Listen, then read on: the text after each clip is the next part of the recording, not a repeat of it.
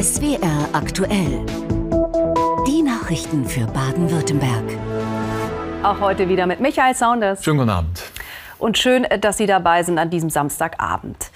Es klingt wie ein Wunder. Auch fast zwei Wochen nach dem schweren Erdbeben in der Türkei und Syrien werden Menschen lebend aus den Trümmern gerettet. Heute Morgen in Antakya waren es drei Personen, darunter ein Kind. Die, die überlebt haben, können aber nicht einfach wieder zurück in ihre Häuser, entweder weil sie zerstört wurden oder weil die Sorge vor Nachbeben immer noch groß ist. Deshalb sind diese Menschen vor Ort weiterhin auf Hilfe angewiesen. Die Bereitschaft zu helfen nimmt auch bei uns im Südwesten nicht ab. In vielen Städten gab es heute Aktionen, auch in Ravensburg und Fellbach, wo es jeweils eine Spendensammlung gab. Andrea Pohr und Sabine Steinfurt. Heißer Tee auf dem kalten Marktplatz. In Ravensburg soll das die Menschen dazu bringen, für die Erdbebenopfer zu spenden. Dabei ist das für viele eine Selbstverständlichkeit. Ja, wie sollen die Leute überleben? Von was? Mit was? Wir haben sofort gespendet und auch jetzt gerade wieder, weil wir es einfach als absolut notwendig ansehen. Es ist schlimmer als wir das, was wir im Fernsehen sehen.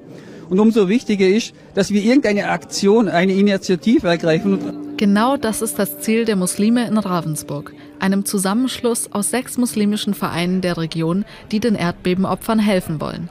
Denn vor Ort fehlt es an vielem. Insbesondere Zelte, Schlafsäcke und Generatoren werden benötigt.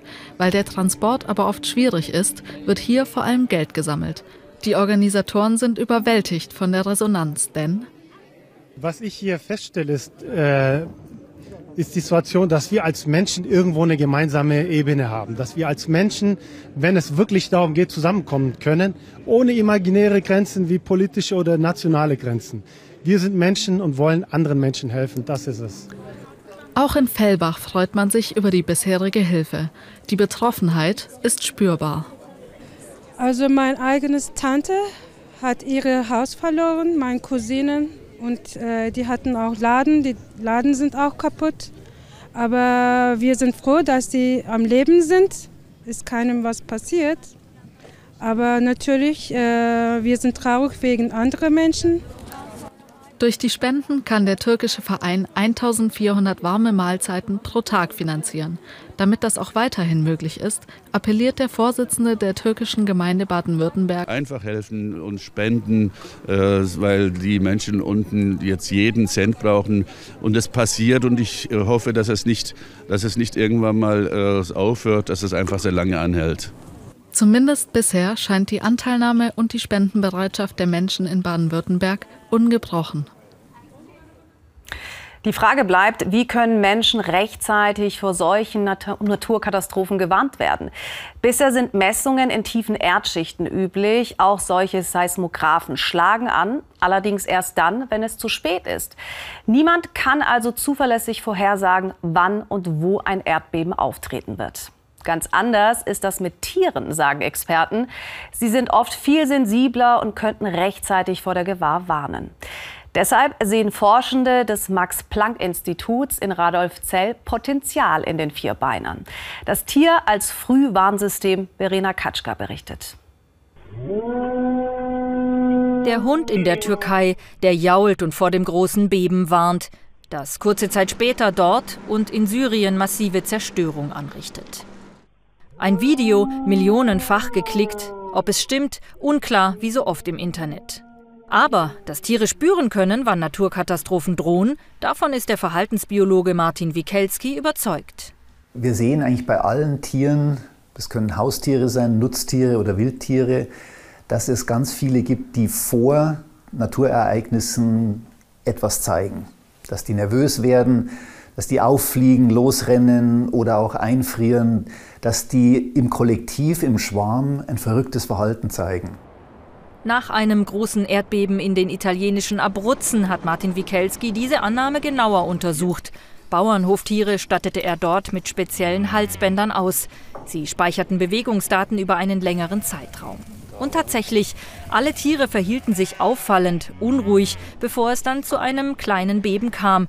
Und das schon deutlich bevor herkömmliche Messgeräte Erschütterungen registrierten. Das, ist, das läuft gut. Ziegen am Vulkan Etna in Sizilien. Hier sammelt Martin Wikelski seit einigen Jahren mit Hilfe kleiner Sender Bewegungsdaten. Die Tiere erspüren Ausbrüche. Droht Gefahr, bleiben sie am Fuß des Vulkans, suchen Schutz zum Beispiel unter Bäumen und weit weg vom Krater. Aber es ist noch sehr viel Forschung natürlich notwendig. Die Forschung muss aber so funktionieren, dass wir diese Gerätschaften in den Gegenden ausgeben, wo wirklich Naturkatastrophen zu erwarten sind. Weltweit möglichst viele Tiere mit Sendern ausstatten. Das versuchen Martin Wikelski und sein Team derzeit. Das Land Baden-Württemberg fördert die Forschung. Die Sender funktionieren ein bisschen wie Handys und ihre Herstellung wird immer billiger. Ein Ziel, die Daten der Tiere sollen helfen, ein neues Warnsystem für Naturkatastrophen wie Erdbeben zu etablieren. Unsere Daten zeigen, dass die Tiere in Zonen wie zum Beispiel am Ätna oder in den Abruzzen bei dem Erdbeben äh, Stunden vorher verrückt gespielt haben. Das heißt, wenn wir da schon die Möglichkeit gehabt hätten, das zu wissen, zu warnen, dann hätten wir das machen können Stunden vorher.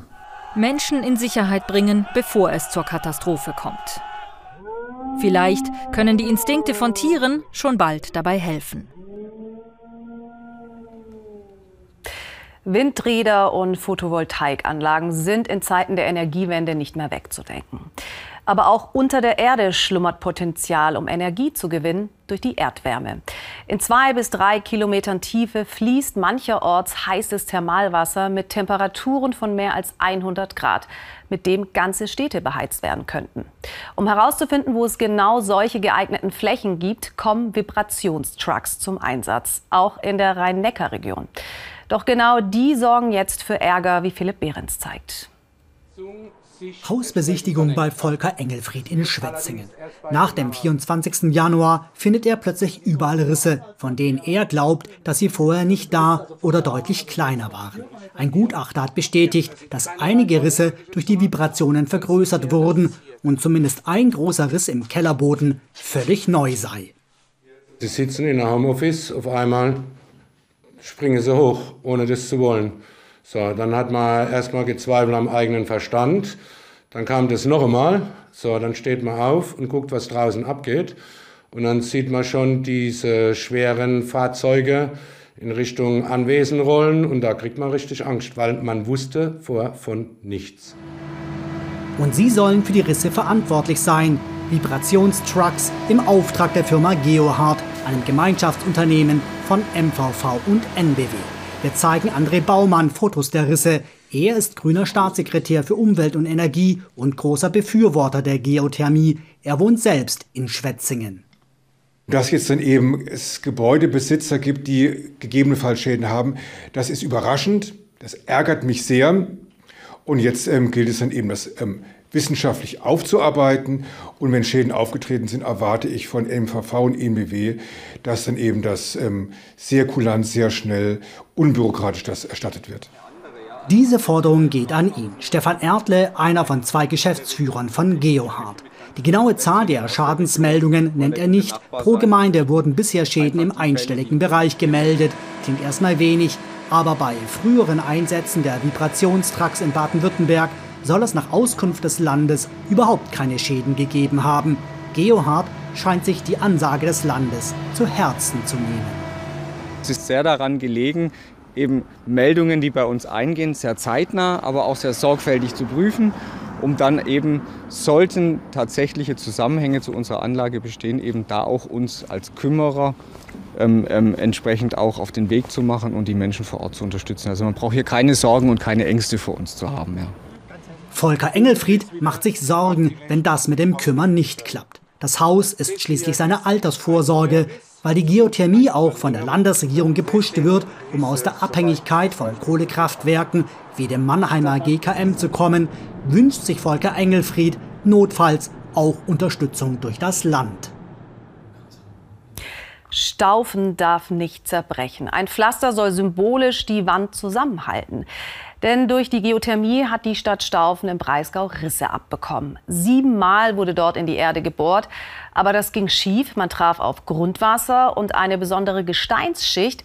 Die dehnt sich seither aus und hat die Altstadt bereits um mehr als einen halben Meter nach oben gedrückt. Dadurch wurden 270 Gebäude beschädigt. Und jetzt, 15 Jahre später, ist der Spuk immer noch nicht vorbei, wie Thomas Hermanns zeigt. Von weitem sieht man der Fassade der Apotheke nichts an, aber sie bröckelt. Wie ein Blitz zeigen sich hier die Risse in der Wand. Das Problem hier ist, dass sich die Fassade dieses Gebäudes nach vorne wölbt. Irgendwann mal äh, ziehen sich die Risse bis oben durch, also das, das drückt sich auseinander, die Wand. Also dieser Riss ist vor ungefähr zehn Jahren entstanden und hat sich jetzt immer weiterentwickelt.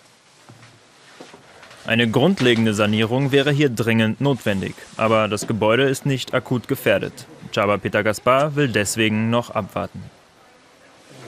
Das Risiko, dass man zu früh saniert und dass dann die Schäden sich wieder einstellen, ist einfach zu hoch im Moment. Und äh, man würde Geld verbrennen, äh, wenn man das zu früh macht. Der Radius der Hebungen in der Altstadt ist kleiner geworden, aber noch immer heben sich Teile der Stadt jeden Monat um etwa einen Millimeter an. Wolfgang Trich konnte nicht mehr warten, er musste sanieren. Doch jetzt geht das Ganze wieder von vorne los. Dieser Riss, der wurde auch jetzt im, vor einem Jahr wieder gemacht. Der ist jetzt schon wieder so groß. Die sind ganz neu. Ganz neu. Es ist alles gemacht worden und jetzt sind wir schon wieder so weit, dass sich auch drin feine Risse an den neuen Wänden, wie vor 15 Jahren. Die Frustration ist spürbar. Immerhin, die Kosten für die Reparatur trägt die Stadt zusammen mit dem Land und den Kommunen. Mehr als 650 Anträge hat die extra dafür eingerichtete Schlichtungsstelle bereits bearbeitet. Symptombehandlung. Die Ursache liegt im Untergrund. Hier hat die Stadt vier Brunnen in die bestehenden Geothermie-Bohrlöcher eingebaut. Die pumpen Wasser nach oben und verhindern so die unheilvolle Verbindung des Grundwassers mit der Gesteinsschicht. Ob die Maßnahmen für ein Ende der Hebungen ausreichen, ist noch nicht klar. Diese ganz großen ähm, Hebungsbeträge haben wir hinter uns. Äh, insofern ist es jetzt ein Auslaufen der Hebungen, aber wir wissen halt noch nicht, wie lange das dauert. Und wir haben alles, was möglich ist, ausgereizt. Insofern kann man keinen Plan B haben. Also wir müssen darauf setzen, dass das, was wir jetzt gemacht haben, zum Erfolg führt. Das Schlimmste haben die Staufner wohl überstanden. Aber die missglückte Geothermiebohrung wird hier ein nachhaltiges Problem bleiben. Was war heute noch wichtig für den Südwesten? Die Kurznachrichten hat jetzt Michael Saunders. Nach einem Angriff auf einen Polizisten in Ofterdingen bei Tübingen ist ein 54-jähriger Tatverdächtiger festgenommen worden. Der Mann soll den 27-jährigen Beamten gestern Abend mit einem Messer am Hals verletzt haben.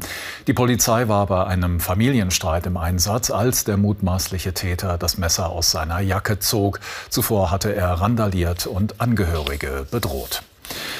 Im Kreis Heilbronn gilt ab morgen eine Stallpflicht für Geflügelhaltungen. Das hat das zuständige Landratsamt angeordnet, nachdem in Möckmühl eine tote Möwe gefunden wurde, die mit dem Vogelgrippeerreger infiziert war. Die Regelung gilt bis voraussichtlich Ende März. Eine landesweite Stallpflicht gibt es trotz steigender Infektionszahlen bisher nicht. Zwei Fastnachter sind am Donnerstagabend in Emmendingen angegriffen und mit brennenden Fackeln beworfen worden. Wie die Polizei heute mitteilte, brachten die drei Angreifer zunächst ihre Missachtung gegenüber der Fastnacht zum Ausdruck und warfen dann mit den Fackeln nach den Narren. Verletzt wurde niemand, die Angreifer konnten unerkannt fliehen. Die vor einem Jahr begonnene Sanierung des Trinkwasserstollens zwischen Oberkochen und Essingen im Ostalbkreis läuft nach Plan. Das berichtet der Zweckverband Landeswasserversorgung. Der fast 100 Jahre alte Stollen ist eine der wichtigsten Leitungen, um die Region Stuttgart mit Trinkwasser zu versorgen. Die Ausbesserungsarbeiten kosten fast 5 Millionen Euro. In diesem Berg verbirgt sich ein 107 Jahre alter Trinkwasserstollen. Er gehört zu einer gigantischen Trinkwasserleitung, die Menschen im Großraum Stuttgart mit Wasser aus dem Donauried versorgt.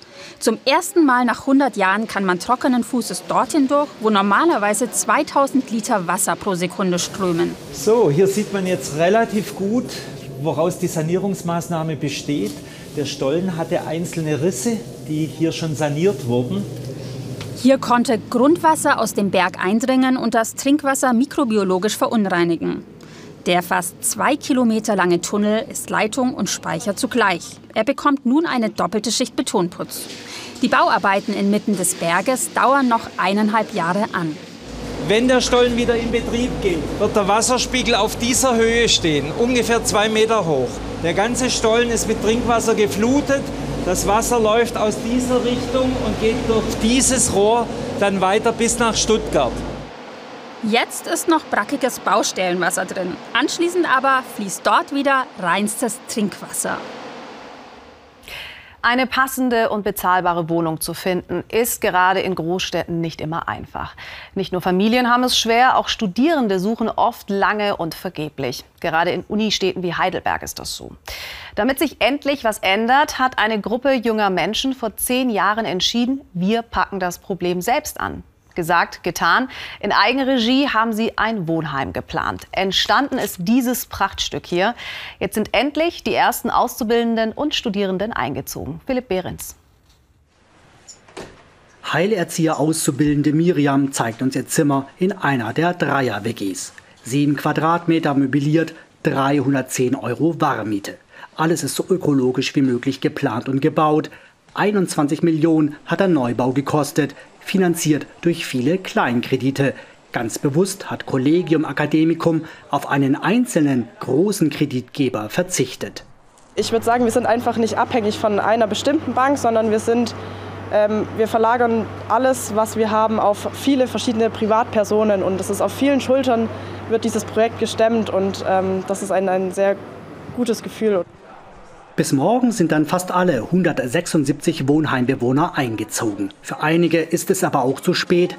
Lisa ist bereits vor fünf Jahren ins Projekt eingestiegen. Inzwischen hat sie ihr Psychologiestudium abgeschlossen. Trotzdem macht sie noch weiter mit beim Collegium Academicum das ist für mich gar nicht so schlimm. Die Lebensphase ist einfach vorbei, wo ich jetzt in einem Wohnheim einziehen würde. Es ist eher so, dass mir das Herz so übergeht, wenn ich sehe, was hier für tolle junge Menschen einziehen und wie unsere Idee, die wir damals hatten, vor inzwischen gut zehn Jahren, immer weitergetragen wird, so von Generation zu Generation. Das Collegium Academicum funktioniert nur, weil jeder mit anpackt. Die letzten Wochen vor dem Einzug waren hart. Lieferengpässe, fehlende Genehmigungen, irgendwas ist immer. Das Wohnheim ist eine Schule fürs Leben. Zwischen Brennen und Ausbrennen, das ist manchmal nur ein schmaler Grat. Und ähm, ich würde sagen, dass dieses Projekt fördert auf jeden Fall so eine gewisse persönliche Resilienz. Das heißt, klar, wir haben viele Rückschläge gehabt oder Durststrecken, wo wir es können. Es geht einfach nicht voran. Aber letztlich haben wir es irgendwie immer geschafft, uns gegenseitig zu motivieren. Gleich nebenan wird ein ehemaliges Kasernengebäude vom Collegium Academicum zu einem weiteren Wohnheim umgebaut. Dafür werden noch dringend Kreditgeber gesucht. In der kommenden Woche startet im slowenischen Planica die nordische Ski-WM. Erst zum zweiten Mal mit dabei sind dann auch die nordischen Kombiniererinnen. In der noch jungen Sportart sticht aus deutscher Sicht besonders die erst 17-jährige Nathalie Armbruster hervor. In neun Weltcuprennen stand die Schwarzwälderin in der laufenden Saison bereits siebenmal auf dem Podest. Wir haben sie kurz vor der Abreise zur WM getroffen. Sie ist Deutschlands beste nordische Kombiniererin, Nathalie Armbruster. Mit gerade einmal 17 Jahren startet sie im Weltcup momentan so richtig durch. Neben dem Sport steht für die Teenagerin aber natürlich auch Schule auf dem Programm. Eine große Doppelbelastung, die die Schwarzwälderin auch dank ihres Umfeldes bislang ziemlich gut meistert ohne die Unterstützung von der Schule, von gerade meinem Direktor, die Freistellungen, das ist einfach gar kein Problem. Und natürlich auch für meine Freunde, gerade auch meine Stella, die mir immer die ganzen Schulsachen mitbringt und die ganzen Schulmaterialien eben hinterher trägt, damit ich das dann alles nachholen kann. Nathalie besucht die 11. Klasse des Kepler-Gymnasiums in Freudenstadt. Oft ist die 17-Jährige wegen der Weltcups aber nur montags und dienstags da. Klassenarbeiten schreibt Nathalie häufig vor oder nach. Ich finde es bewundernswert, wie Nathalie diese Kombination schafft zwischen Leistungssport, aber trotzdem ein reguläres Gymnasium zu besuchen und diesen kompletten äh, Unterrichtsstoff selber nachholt. Das macht sie sehr diszipliniert. Ihre Schule zu verlassen und stattdessen auf ein Skiinternat zu gehen, kommt für Nathalie, die mit ihren Eltern in Kniebis lebt, nicht in Frage. Meine Familie bedeutet mir einfach alles und da hole ich meine ganze Kraft her. Und ich habe von Anfang an gewusst, wenn ich auf Skiinternat wechsle, dann kommen irgendwann auch nicht mehr die Erfolge, weil dann hätte ich nicht mehr dieses stabile Umfeld und das ist mir einfach so wichtig. Und wenn man sich hier so umschaut, das ist einfach wunderschön. Ich liebe mein Zuhause. Im stressigen Alltag zwischen Leistungssport und Schule sind die kleinen Verschnaufpausen für alle besonders wichtig. Sie ist unheimlich lebensfroh. Ich, ich liebe sie, weil sie so authentisch ist, weil sie ist genau so, wie sie ist. Sie lässt sich von niemand verbiegen. Ähm, sie ist ehrlich, hilfsbereit, ähm, immer fröhlich, total ausgeglichen und wirklich eigentlich mit sich und der Welt zufrieden. Mit vier Jahren bringt ihr Papa Hans das Langlaufen bei. Mit acht macht sie ihren ersten Sprung. Seitdem ist Nathalie nordische Kombiniererin. Trainiert so oft es geht auf der heimischen Loipe. Dass die Kombiniererinnen auch 2026 nicht bei den Olympischen Spielen starten dürfen, war für Nathalie ein großer Schock.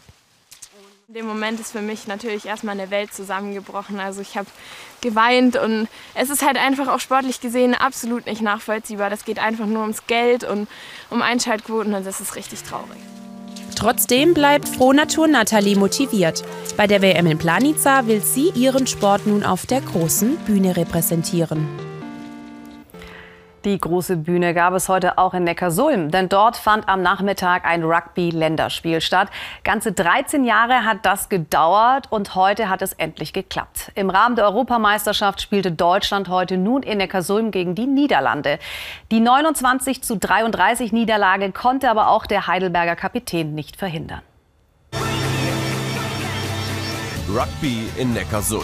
Zum ersten Mal die Nationalmannschaft zu Gast bei einem Spiel der European Championship und dann auch noch gegen den Erzrivalen, die Niederlande.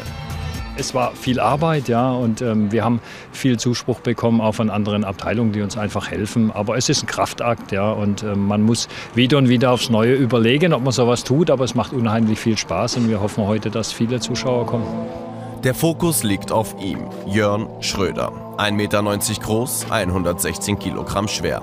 Kapitän der Heidelberger Bundesligamannschaft und der deutschen Auswahl. Nach zwei Niederlagen zum Auftakt gegen Georgien und Spanien möchten die Schwarzen Adler heute in Neckarsulm den ersten Sieg der European Championship einfahren. Die knapp 2200 Fans sollen dabei helfen. Live dabei zu sein, das ist einfach fantastisch, weil ich bin ein Rugby-Fan. Es geht heute um was, also die Chancen stehen nicht schlecht, dass es ein spannendes Spiel wird. Letztes Mal waren wir auch in Heidelberg und da haben sie sich echt gut gehalten gegen äh, Spanien.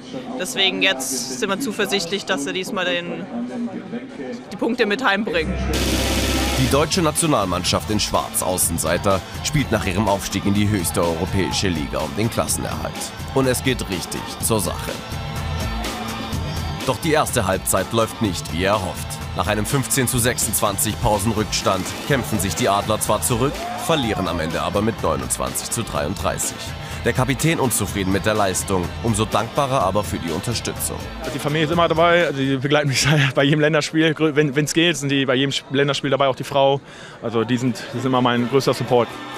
Das Spiel in seiner südwestlichen Wahlheimat. Für Jörn Schröder trotz der knappen Niederlage. Ein schönes Gefühl.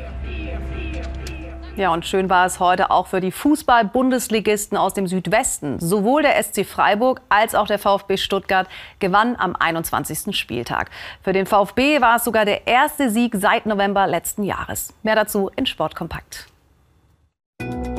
Sechstes Bundesligaspiel seit der VfB-Rückkehr, erster Sieg. Die Erleichterung ist Trainer Bruno Labbadia im Heimspiel gegen Köln anzusehen. Nach neun Minuten trifft Neuzugang Diasch nach Doppelpass mit Haraguchi zum 1 zu 0. Sosa erhöht nach der Pause per Freistoß. Kurz nach seiner Einwechslung setzt Kulibali zum Freudensprung an. Der VfB springt mit dem 3 zu 0 auf Platz 14. Freiburg hilft dem VfB beim Sprung aus der Abstiegszone mit einem 2 zu 0 Sieg in Bochum. Kurz vor der Halbzeit trifft Gregoritsch nach einer Ecke. Nach der Pause brauchen die Breisgauer nur sechs Minuten, um zu erhöhen. Höhler trifft zum 2 zu 0 Endstand, den Bochums Losilla nach einer roten Karte in der Kabine erlebt. Freiburg bleibt in der Tabelle auf Platz 4 und Christian Streich ist zu Selfies aufgelegt. Lena Dürr überglücklich. Endlich hat es geklappt mit der ersten Einzelmedaille bei alpinen Skiweltmeisterschaften. Die Münchnerin holt im Slalom Bronze in einem engen Finale. Nur Weltmeisterin Laurence Saint-Germain aus Kanada und die US-Amerikanerin Michaela Schifrin sind schneller als die 31-Jährige. Für den deutschen Skiverband ist es die zweite Medaille bei der WM in Courchevel und Meribel. Emma Eicher vom Skiclub Malstetten wird am Ende 21. Das Faschingswochenende hat einiges zu bieten im Südwesten. Überall in der Region gibt es Umzüge und Veranstaltungen.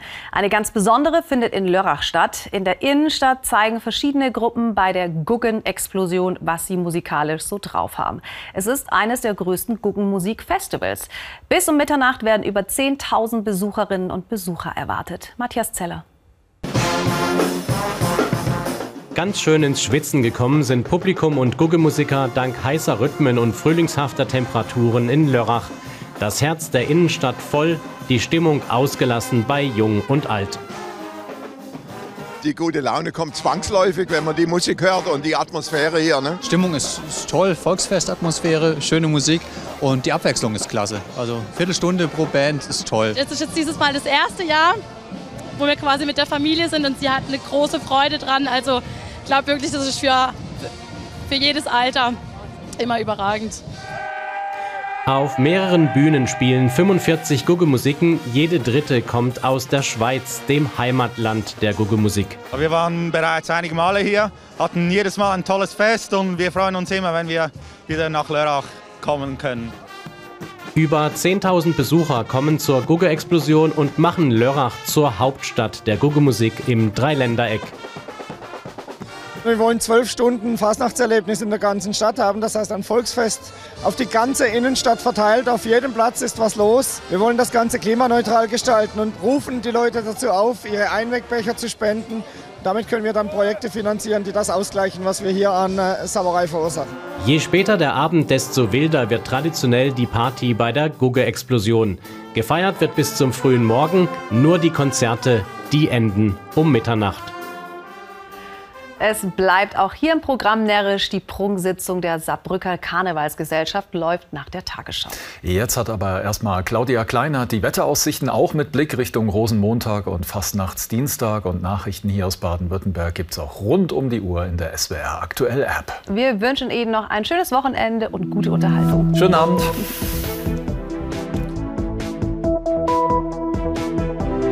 Hallo und herzlich willkommen zum Wetter. Es war heute warm und windig bei uns. Die Temperaturen waren wirklich ziemlich hoch. Iringen 16,9, also fast 17 Grad.